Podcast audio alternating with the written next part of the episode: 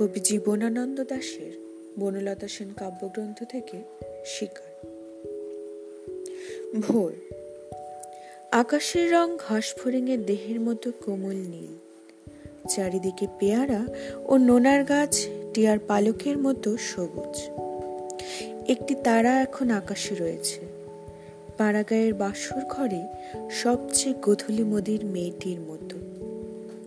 কিংবা মিশরের মানুষই তার বুকের থেকে যে মুক্তা আমার নীল মদের গেলাসে রেখেছিল, হাজার হাজার বছর আগে এক রাতে তেমনি তেমনি একটি তারা আকাশে জ্বলছে এখনও। হিমের রাতে শরীরের উম রাখবার জন্য দেশওয়ালিরা সারা রাত মাঠে আগুন জ্বেলেছে।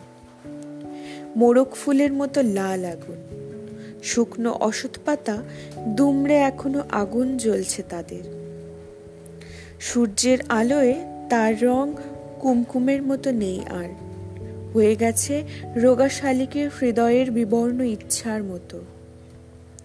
সকালের আলোয় টলমল শিশিরে চারিদিকের বন ও আকাশ ময়ূরের সবুজ নীল ডানার মতো ঝিলমিল করছে। ভোর। সারা রাত চিতাবাঘিনীর হাত থেকে নিজেকে বাঁচিয়ে বাঁচিয়ে নক্ষত্রহীন মেহগিনীর মতো অন্ধকারে সুন্দরীর বন থেকে অর্জুনের বনে ঘুরে ঘুরে সুন্দর বাদামি হরিণ এই ভোরের জন্য অপেক্ষা করছিল। এসেছে সে ভোরের আলোয় নেমে। কচি বাতাপি লেবুর মতো সবুজ সুগন্ধে ঘাস ছিঁড়ে ছিঁড়ে খাচ্ছে। নদীর তীক্ষ্ণ শীতল ঢেউয়ে সে নামল।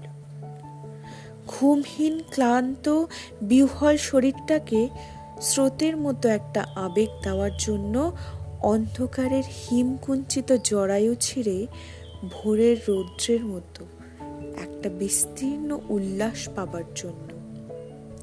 এই নীল আকাশের নিচে সূর্যের সোনার বর্ষার মতো জেগে উঠে সাহসে, সাধে, সৌন্দর্যে হরিণীর পর হরিণীকে চমক লাগিয়ে দেবার জন্য। একটা অদ্ভুত শব্দ।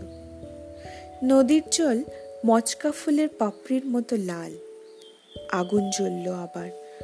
উষ্ণ লাল হরিণের মাংস তৈরি হয়ে এলো। নক্ষত্রের নিচে ঘাসের বিছানায় বসে অনেক পুরনো শিশির ভেজা গল্প, সিগারেটের ধোয়া টেরিকাটা কয়েকটা মানুষের মাথা এলোমেলো কয়েকটা বন্ধু হিম নিস্পন্ধ নিরপরাধ